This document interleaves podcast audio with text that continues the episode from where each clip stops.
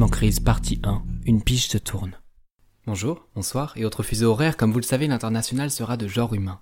Alors qu'importe où vous êtes, ce que vous faites, l'heure on s'en fiche. Sauf si vous êtes journaliste. Si vous avez rejoint les rangs serrés de cette profession minutée, c'est justement de vous que je parle. De vous et des mini-vous qui du haut de leur bac plus 3, plus 4, plus 5 vous ressemblent déjà, vous dépasseront peut-être, vous admirent souvent. À quoi ressemblera l'ici et maintenant de demain Qui mènera des interviews complaisantes avec le nouveau politique chauve et raciste au pouvoir Qui pour dicter cette actualité toujours plus sensationnaliste, émotionnelle, toujours plus précaire et tournée vers la rentabilité Qui sera de cette presse oppressée, oppressante, pressante, si bien qu'il nous semble toujours être en retard sur l'info Noyé dans l'information, on dénonce souvent à tort ce qui, bien plus qu'un silence des médias, est en fait du bruit. Trop de chiffres, trop de lettres en larmes, Laurent Romeshko implore une pause, s'il vous plaît, une pause. Tout ça est difficile à suivre. Dans le règne de l'éditorialiste, ou comme moi, tant d'imbéciles croient bon de chroniquer le game, les journalistes sont pris pour des bouffons. Point de vue, point de fait. Et c'est à tort, car pour 20 Pascal Pro, il y a une Nelly Bly en puissance. Les bons journalistes font légion et ne mènent pas toujours les bonnes batailles. On ne choisit pas toujours son camp, le frigo a souvent le dernier mot. Oui, la profession a ses défauts, elle doit être questionnée, critiquée, mais elle est éminemment sélective, foncièrement exigeante et sur pas mal de points, pour peu qu'on fasse consciencieusement son boulot, difficile. Parce que les journalistes ont bon dos, j'ai bon espoir que la profession se relève des critiques qui l'accablent depuis des années. Ce n'est pas les lombaires de la profession qui m'inquiètent, c'est le ventre.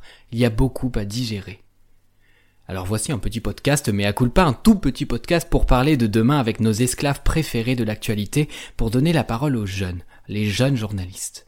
Oui, car le renouvellement arrive. Le changement, c'est maintenant Voici celles et ceux qui vont repousser les murs des salles de rédaction, qui parleront des biais racistes les plus insidieux, des doubles standards problématiques, de l'invisibilisation de l'outre-mer, de la ruralité, celles et ceux qui parleront enfin de licenciements sans ce langage corporate qui les légitime, des politiques publiques sans en recracher les communiqués, des féminicides sans jeu de mots, des femmes de pouvoir en les nommant. Des gens qui poseront les bonnes questions. Ces gens existent déjà, parfois ils exercent déjà, souvent ils excellent déjà. Et d'ailleurs, on a déjà commencé à démocratiser l'info. La possibilité pour chacun de lancer un blog, un podcast ou même un nouveau média n'a jamais été si évidente. Cette possibilité, c'est aussi celle de faire parler d'autres voix. Bondi Blog, Street Press, Women ou The Stuffs, des exemples parmi tant d'autres de nouveaux médias tournés vers d'autres parcours que celui de ce même éternel homme cis blanc riche. Genre moi. Le monde d'après a déjà commencé, et faute d'avoir des réponses, il se pose les bonnes questions. L'envie de faire du journalisme, c'était pas une vocation vraiment, c'est-à-dire j'ai pas envie de faire ça depuis que je suis petite. Euh, pendant longtemps, j'ai voulu être prof, donc moi c'était plutôt l'envie de transmettre et d'expliquer, je pense, qui m'a attirée euh, vers ce métier quelque part, c'était presque bête euh, que j'ai pas pensé avant, mais parce que je m'auto-censurais beaucoup, je pense, euh, parce que bon, euh, je venais d'un village, un lycée rural. le journalisme, ça faisait partie des professions de rêve qui n'étaient pas du tout à ma portée. Enfin, je connaissais aucun journaliste, donc c'était, c'était pas forcément une évidence pour moi, et c'est devenu une évidence quand j'ai intégré Sciences Po voilà, j'ai participé après à, des, à certaines activités euh, de médias étudiants. Et finalement, euh, ça, plus quelques stages, ça m'a, donné envie de continuer là-dedans. Au départ, j'ai voulu faire journaliste parce que j'avais un ami au lycée. Il m'a un peu ouvert à la critique des médias, avec notamment un, notamment un livre qui s'appelle Les nouveaux chiens de garde de Serge Alimi. Je me suis énormément intéressé à ce sujet. J'ai passé des entretiens avec plein de journalistes et j'ai vu l'étendue du problème en fait. Et du coup, je me suis dit, bah, ça peut être une bonne façon de, me sentir utile, de, participer à, éviter l'écroulement du journalisme. Moi, le point de départ vraiment de ma conviction en tant que journaliste, ça a été euh, les printemps arabes. Euh, une phrase en particulier en arabe que je vais traduire, c'est euh, des c'est-à-dire euh, le peuple demande la fin du régime. Et en fait, pendant euh, le début des printemps arabes, il y a eu un début de soulèvement au Maroc entre février et la fin de l'année 2011, et moi j'y étais. Euh, pendant les vacances 2011 et euh, ma tante qui euh, travaille dans les droits de l'homme m'a emmené à une manif et le soir en rentrant j'ai été stupéfait de voir que dans la presse, enfin dans, dans les journaux au Maroc on n'en parlait pas, au JT on n'en parlait pas, en France non plus parce que c'était étouffé par par le régime. Ça a été vraiment là le point de départ où je me suis dit, euh, je vois des Marocains euh, qui crient euh, à l'aide, qui se sentent mal, qui vivent dans la précarité, qui ont peu de droits. c'est à moi de changer les choses, peut-être pas au Maroc, mais en France, je vais être celui qui, met à la lumière les sujets mis à l'ombre. J'ai discuté avec beaucoup de sociologues des médias qui m'ont dit on est à une époque charnière vraiment où les choses peuvent euh, se, transformer, sauf que plus un virage est serré, moins on a de visibilité. Du coup, euh, euh, bien, justement, c'est compliqué en fait. J'ai l'impression que les médias ont toujours été en crise. Euh, en tout cas, euh, moi, depuis que je suis ado et que je m'intéresse à ce métier, on me disait il n'y a pas de débouché, euh, euh, tu trouveras pas de travail, la presse écrite n'a pas d'avenir. Du coup, ouais, je me suis engagée en ayant déjà un petit peu tout ça à l'esprit. Donc, euh, je pense pas que la télé soit en crise. Je pense qu'il y a certains formats qui sont amenés à se renouveler. Alors, on parle souvent euh, du JT, euh, même si pendant le confinement, le JT a attiré beaucoup de téléspectateurs, ce qui pour moi prouve que ça reste un format qui, est, pertinent. Dans chaque crise, on peut trouver des opportunités. Après, ce qui me fait davantage peur, c'est plus en termes bah, de précarité. ce métier se précarise de plus en plus. Et ça, pour le coup, ça, ça m'angoisse et ça me fait régulièrement douter des raisons pour lesquelles j'ai choisi. Hein. Clairement, aujourd'hui, les médias euh, euh, souffrent euh, euh, de coupures budgétaires, de gens qui lisent moins, qui achètent moins. Euh, avec le développement du numérique, bah aujourd'hui, les gens ont même plus besoin d'aller s'abonner parce que tout est sur Twitter, Facebook, sur les réseaux sociaux et il y a plus et l'info vraiment principale se trouve dans des articles qu'on paye plus. Le, la deuxième veste, c'est plus du côté de la confiance. L'univers journalistique cultive un entre-soi bourgeois, blanc, CSP qui fait que euh, en fait euh, on se retrouve euh, à lire et à regarder et à écouter des journalistes, des articles, des chroniques d'un seul point de vue, d'un point de vue bourgeois, d'un point de vue de personnes qui ont grandi dans un milieu privilégié et qui ont du mal à sortir de de leur univers à eux, de leur petit microcosme. Euh, donc euh, par exemple, moi qui me spécialise beaucoup dans les questions de quartier populaire et de banlieue, bah, je me rends compte que le traitement qui en est fait est complètement délirant, fantasmé. donc de ce côté-là, disons qu'il y a vraiment une crise de la représentation. On peut pas forcer quelqu'un à sortir de son milieu, mais en fait le problème c'est qu'on laisse personne rentrer dans le milieu journalistique, personne de différent. Tous trois ont déjà une idée bien définie du milieu journalistique, mais ont-ils des doutes? Ah oui, voilà, là, c'est euh, constamment. Un jour sur deux, je me réveille, je vois sur Twitter euh, euh, une nouvelle polémique et je vois les réponses que qu'offrent les journalistes.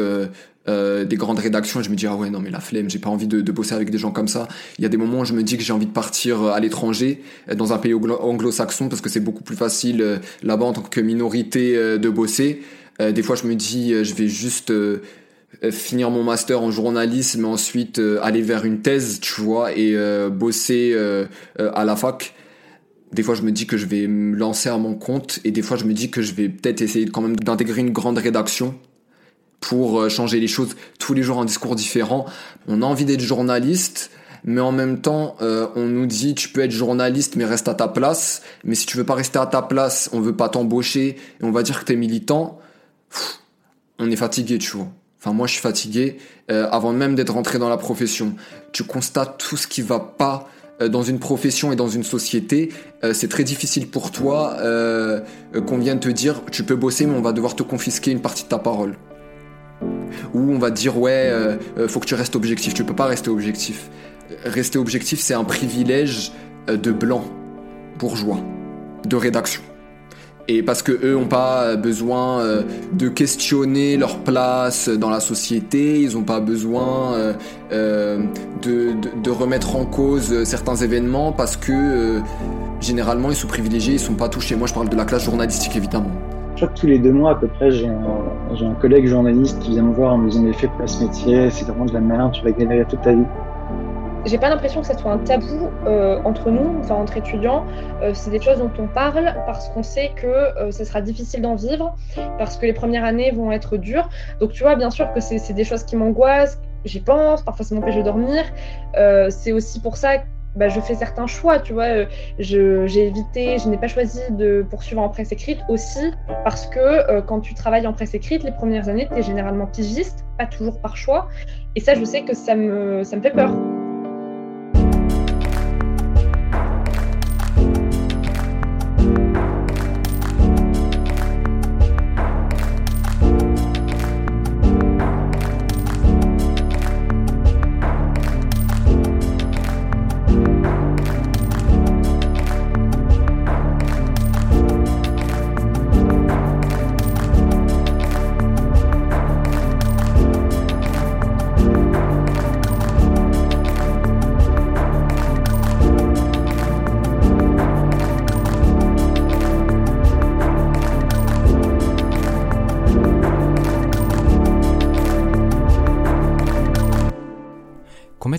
Le générique au début ou à la fin d'un film, le problème est le même. On ne capte pas l'attention de tout le monde. Au début, il y a les retardataires et à la fin, il y a tous ces gens qui courent comme s'ils étaient tous garés en double fil. C'est pourquoi les crédits de ce podcast tombent en plein milieu comme un cheveu sur la soupe. Je vous présente donc Léo Lefrançois, étudiant en journalisme au CELSA, Émilie Spertino, étudiante au CFJ de Paris, et Anas Daïf, étudiant à l'ESI de Lille. L'objectivité, c'est vraiment genre euh, le gros débat euh, qu'on a tout le temps entre étudiants. Ouais, c'est ça. En fait, en tant que journaliste aujourd'hui, on peut pas être au milieu. C'est pas possible. C'est pas possible parce qu'aujourd'hui, on a les faits, on voit tout ce qui se passe. La manif du, 2 juin, euh, tous les journalistes, tout le monde a vu que les policiers ont chargé les manifestants qui étaient pacifistes. À partir de ce moment-là, tu peux pas prendre la parole policière et, la mettre à la même à la même hauteur que celle des manifestants. C'est pas possible le journaliste, ça reste quelqu'un qui doit s'abstraire de ses propres préjugés et qui doit euh, dépasser ça. Et moi, tu vois, quand on critique l'objectivité, j'ai peur en fait que ce soit euh, une revendication exacerbée de sa propre subjectivité. Et ça, ça me semble un, danger en fait pour la profession. Parce que tu vois, euh, c'est normal de parler d'un endroit, d'avoir des idées. Enfin, je veux dire, on est tous pétris de sa culture, de son éducation. C'est complètement normal. Il faut en avoir conscience. Mais je crois qu'il faut savoir s'en libérer et, savoir chercher au-delà. Moi, j'ai beaucoup de respect pour les journalistes américains. globalement, parce que pour le coup, en tout cas aux États-Unis, le journalisme a retrouvé son rôle de contre-pouvoir. bah, tu vois, ils font de l'enquête, ils essayent de trouver la vérité quelque part. Euh, alors peut-être que c'est naïf de ma part, mais pour moi, le journaliste, ça reste quelqu'un qui cherche la vérité. Quand tu fais une enquête, euh, tu écoutes les différentes versions, mais tu cherches, tu essayes, tu essayes d'approcher la vérité, même si tu peux jamais complètement la saisir. Et en partie parce que toi-même, tu es retenu par euh, ta propre personnalité, par tes préjugés. Mais je crois que, en tout cas, moi, la manière dont je veux exercer ce métier, c'est en me détachant un peu de moi-même. Tu vois ce que je veux dire? Ce qui ne veut pas dire que les gens qui font du journalisme engagé soient sur une mauvaise piste pas du tout. J'ai pas, pas beaucoup d'idées arrêtées. Et ça, tu vois, je crois que c'est plutôt un atout quand on fait ce métier, parce que du coup, tu es beaucoup plus ouvert aux autres, euh, tu es souvent plus empathique, euh, tu cherches à comprendre les gens et pas à les juger. Et moi, c'est plutôt comme ça que j'ai envie d'exercer ce métier.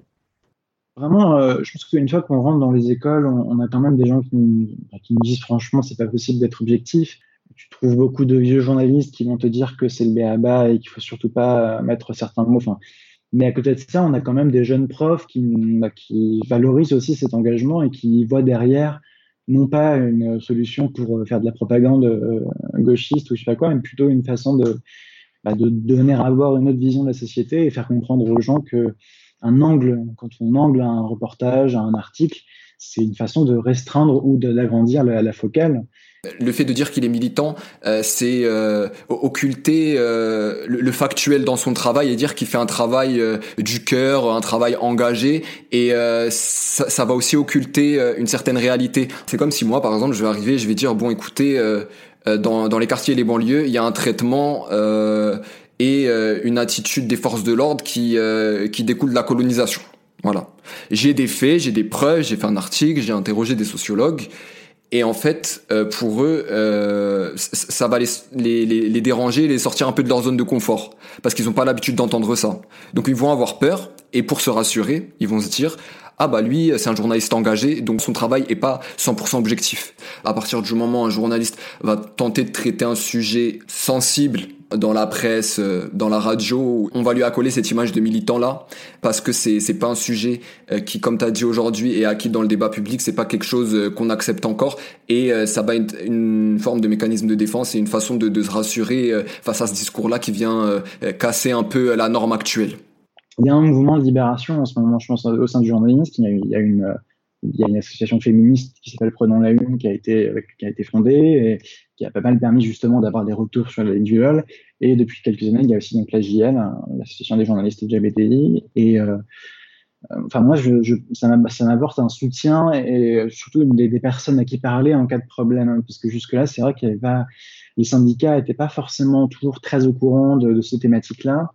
Il y a tout un espace à se réapproprier et il y a vraiment plein de choses à faire si on avait une asso comme ça avec des, euh, des journalistes euh, euh, racisés qui sont spécialistes de leur sujet, je pense pas qu'on inviterait que Rokaya Diallo.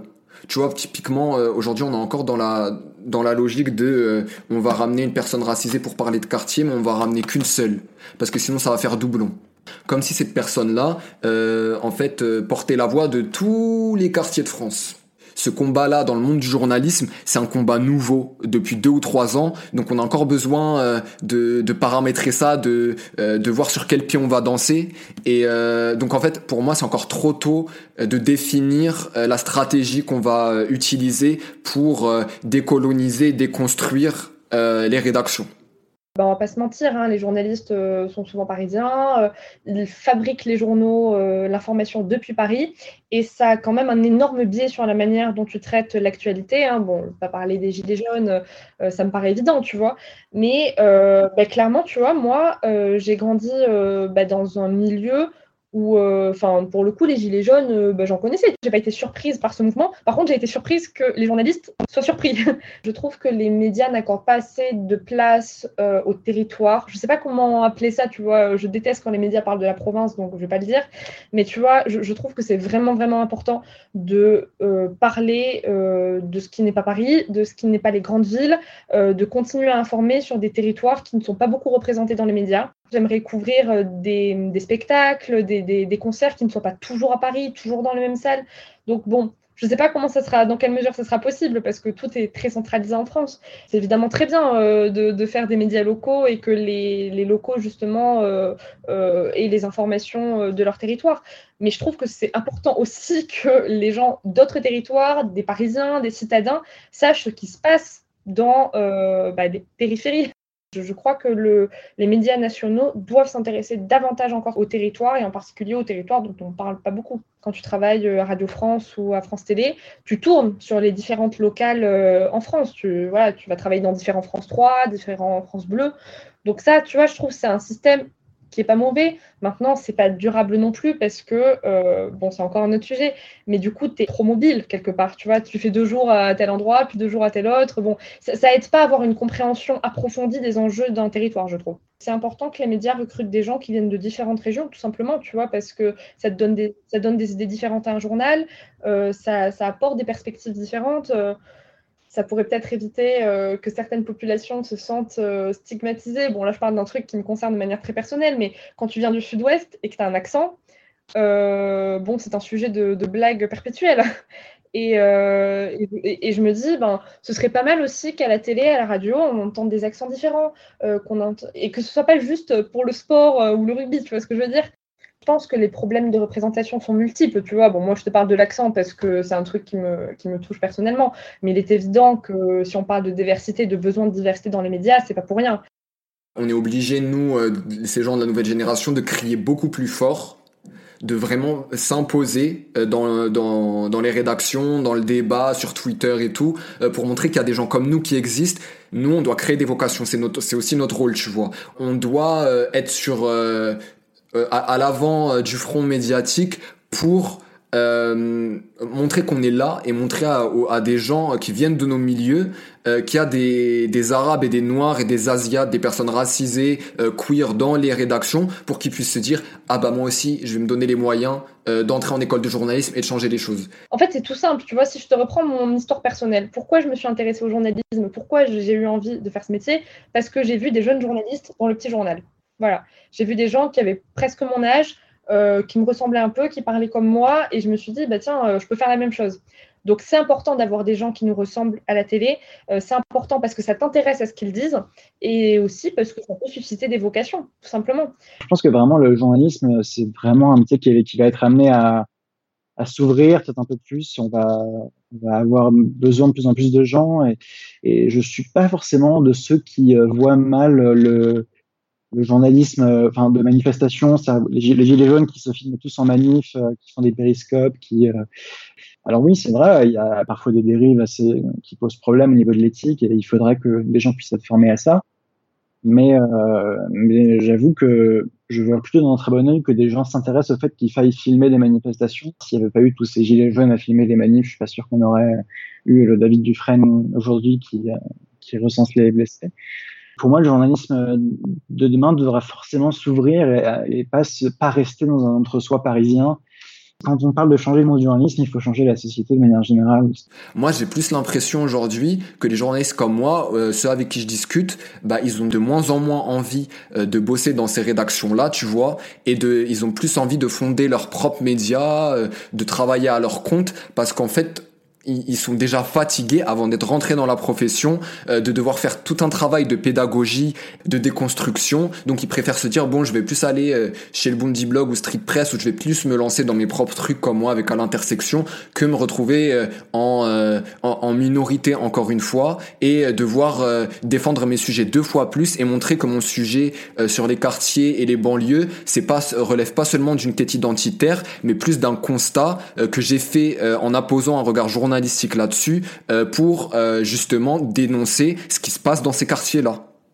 Donc moi, personnellement, j'ai l'impression qu'il y a de plus en plus de journalistes qui soit vont mener un combat, mais de leur côté, avec leurs propres moyens, soit vont rentrer dans des rédactions comme BFM ou LCI et vont se fondre dans la masse et vont refuser de, euh, de mener un quelconque combat parce qu'ils veulent être tranquilles et euh, veulent gagner leur thune pour payer euh, à la fin du mois leur loyer. Et c'est tout à fait honorable et moi je les comprends.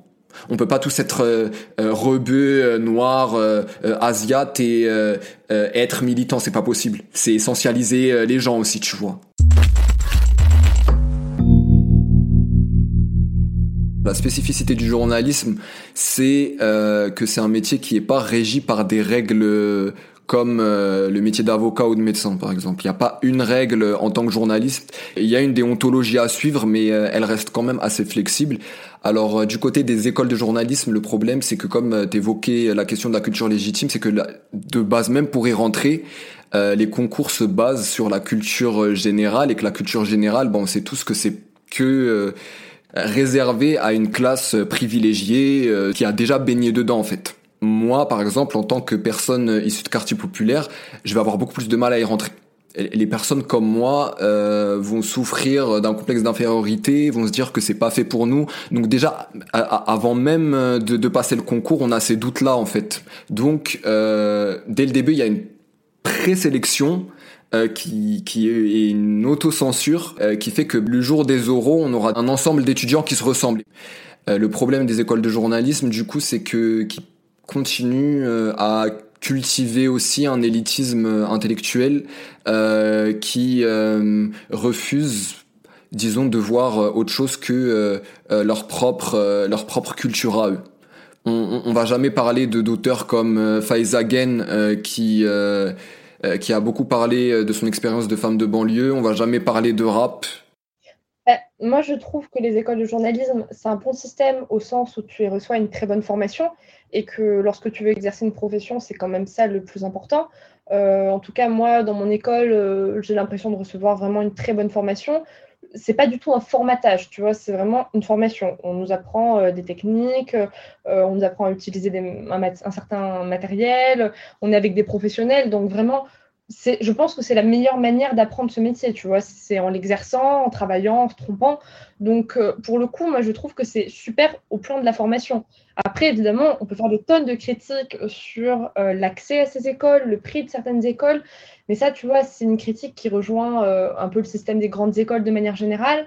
Euh, si j'avais pas eu une école pour me donner ma chance, je pense que je, ne me serais pas lancée dans, ce métier, euh, tout simplement parce que je ne connaissais personne autour de moi. Parce que disons que c'est facile de passer d'école quand tu as du réseau. Moi, en rentrant en école de journalisme aussi, ce que j'ai constaté, c'est que les enseignements étaient faits par des bourgeois pour des bourgeois. Euh, on va nous demander de faire un sujet de reportage ou d'enquête, on va nous dire euh, bah sortez un peu de votre zone de confort. Euh, en tant que personne issue d'un milieu différent, je suis déjà sorti de ma zone de confort plusieurs fois pour me retrouver dans une école. Et en fait, le truc c'est que par exemple moi quand je vais vouloir traiter de sujets euh, euh, qui parlent de quartier, euh, de la communauté LGBT, de, sujets dont on va pas forcément traiter, on va me dire ouais mais tu t'enfermes trop, tu vois. Mais en fait c'est moi qui suis en train d'ouvrir le milieu du journalisme à d'autres questions. On est dans un moment un peu étrange où il y a plein d'écoles qui s'inventent des, titres de, de, diplômes qui ressemblent au mot master mais presque, enfin pas, non plus complètement. J'ai quand même l'impression que l'intérêt économique va primer sur l'intérêt éthique parce que oui, quand on vit dans un système euh, à Sciences Po ou même une école de journalisme où on fréquente les mêmes personnes, on fréquente des milieux sociaux très très similaires et les gens qu'on interviewe, généralement, ça devient des amis. Donc, on se fait un carnet d'adresses on se rend compte que finalement, il y a très peu de gens qui vivent au-delà du périphérique sur euh, certaines questions de racisme et tout, parfois je vais discuter euh, d'une polémique et on va me dire ouais mais t'es sûr que c'est raciste? En fait on va essayer de remettre en cause euh, le caractère raciste d'une polémique. Donc nous, on sait ce qui est raciste, on le voit, on le voit très bien, mais eux parfois ils vont pas le voir. Du coup ils vont ils vont quand même insérer leur avis comme si eux-mêmes le vivaient ou qu'ils étaient tout autant tout aussi touchés, tu vois. Et ça c'est quelque chose que j'ai remarqué en discutant avec certaines personnes de l'école comment je jauge euh, l'ouverture d'esprit de ma promo, c'est par rapport aux tweets que je poste et aux likes que je vais avoir des gens de ma promo. J'attends pas leur, validation, mais euh, le fait de voir que par exemple quand je vais parler de questions raciales, bah, il y a des gens de ma promo qui vont liker le tweet ou euh, le post Insta, je me dis ah ok d'accord. Donc c'est quand même révélateur d'une certaine ouverture d'esprit des gens des écoles de journalisme. Après, moi là où je suis à l'ESJ Lille, je sais qu'il y a un effort d'ouverture sociale. C'est eux qui ont créé la première classe euh, de prépa égalité des chances avec le Bondi Blog. Euh, il y a des membres du Bondi Blog qui siègent au conseil d'administration. Euh, il y a pas mal de, programmes qui sont lancés d'éducation aux médias dans les zones défavorisées, dans les zones d'éducation prioritaire. Donc je peux pas dire que l'ESJ représente toutes les écoles de journalisme. De plus en plus, les promos de l'ESJ commencent légèrement à ressembler à la société française, mais vraiment très légèrement.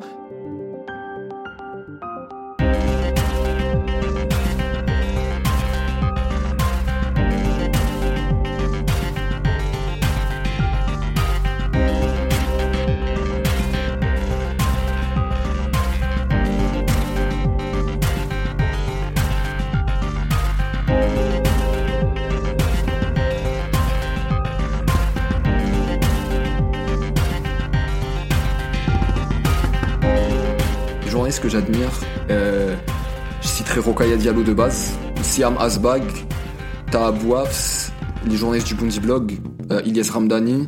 Euh, j'admire aussi beaucoup David Pirotin de L'Outsider. Edoui Plenel, même si c'est plus vraiment un journaliste, il est plus...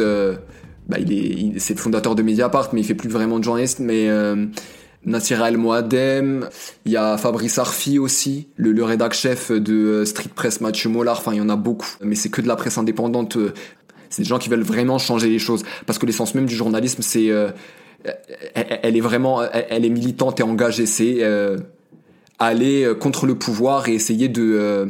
pas de le renverser évidemment, mais de le challenger moi, mes DS euh, de cette profession, c'est Ariane Chemin et Raphaël Baquet, euh, journaliste au Monde. Bon, maintenant, il y a Élise Vincent aussi, toujours euh, journaliste au Monde. C'était vraiment genre, voilà, trois journalistes qui m'ont énormément inspiré, dont j'ai lu les enquêtes, les ouvrages. J'aimais beaucoup leur approche, elles sont très humaines, très sensibles, ce qui ne les empêche pas d'être intransigeantes et de chercher, de creuser. Mais ça, ça m'inspirait beaucoup. Et puis après, globalement, moi, j'ai toujours été très attirée par la télé, donc euh, je vais plutôt te citer des gens de télé. Alors euh, bon, quand j'étais ado, euh, comme je pense beaucoup de gens de ma génération, j'ai grandi avec le petit journal, donc avec Martin Veil qui faisait le tour du monde et qui m'a intéressée à l'actualité internationale. voilà, donc ça, ça me plaisait. J'aimais beaucoup suivre aussi les JT, donc les journalistes, les correspondants, Maris Burgot par exemple, que j'aime bien. Moi, une des premières grandes journalistes que j'ai rencontrées, c'est Pascal Clark dans les journalistes que j'admire, il y avait aussi Nassira El Moadem qui a été euh, rédacteur chef du Bondi Blog. Euh, il y a Faiza Zarwala aussi qui est à Mediapart et aussi qui traite des questions d'éducation. c'est vraiment des gens qui, hein, qui ont envie de faire bouger les choses de leur côté et qui n'ont pas euh, hésité à se griller à, certains moments de leur vie en fait. Si je dois me griller, il n'y a pas de souci. Parce que je me dis que le travail que je fais aujourd'hui, il bénéficiera aux futures générations de journalistes. Je veux juste qu'en fait, euh, à la fin, que des gens comme moi aient la même chance que n'importe quelle personne euh, issue d'autres milieux. Si demain on veut pas m'embaucher, parce que j'ai call out le Parisien ou France Info, bah moi ça me va très bien. Pourquoi? Parce que ça dévoile la mentalité des rédactions qui veulent pas qu'on fasse changer les choses. Quand Paris Match euh, te parle d'une asso solidaire dans le 9-3 et qu'on te dit solidarité en bande organisée, t'es obligé de parler. C'est pour ça, il y a des étudiants en journalisme qui viennent me parler et tout, et euh, qui viennent me dire merci de ce que tu fais, parce que moi, j'aurais pas le courage, tu vois, de le faire. Moi, j'ai peur de me tirer une balle dans le pied.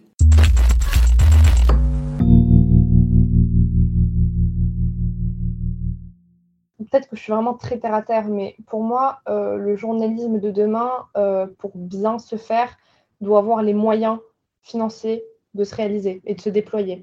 J'ai l'impression que les choses marchent quand on investit dedans. On va dire, mon idéal, ce serait de travailler euh, pour une chaîne ou une émission qui possède une indépendance éditoriale complète. Le, gros problème, effectivement, du journalisme, c'est que, et surtout le journalisme d'investigation, par exemple, et le journalisme du long terme, c'est que ça demande du temps. Et le problème, c'est que ça peut pas coller, ça, ça, colle difficilement avec une logique de marché, puisque je pense qu'il faudrait faire en sorte effectivement ce que fait Disclose, il y a un média qui s'appelle ProRepublica aux États-Unis qui fonctionne sur le système de dons et des systèmes de, mécénat. Donc, euh, permettre à des, mécènes de pouvoir donner tant d'argent en ayant l'assurance derrière que ces gens-là ne vont pas demander un retour sur investissement, c'est, je pense, une bonne idée. Euh, mais il y a aussi, il faudrait aussi revoir la façon dont, dont l'État aide les titres de presse. Il y a des écarts entre certains médias qui sont très difficilement justifiables et c'est assez peu transparent.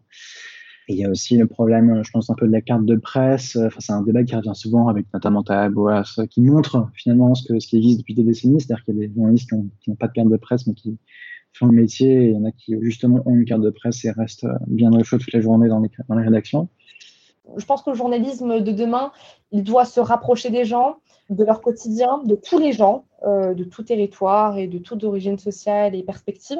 Moi, je pense que tout bon journaliste doit voir euh, au-delà des, des, frontières et euh, se questionner sur euh, que ce soit euh, les, les, pratiques journalistiques, politiques, militantes dans dans le reste du monde, parce que c'est en s'enrichissant d'autres cultures, d'autres façons de voir les choses qu'on avance aussi en France.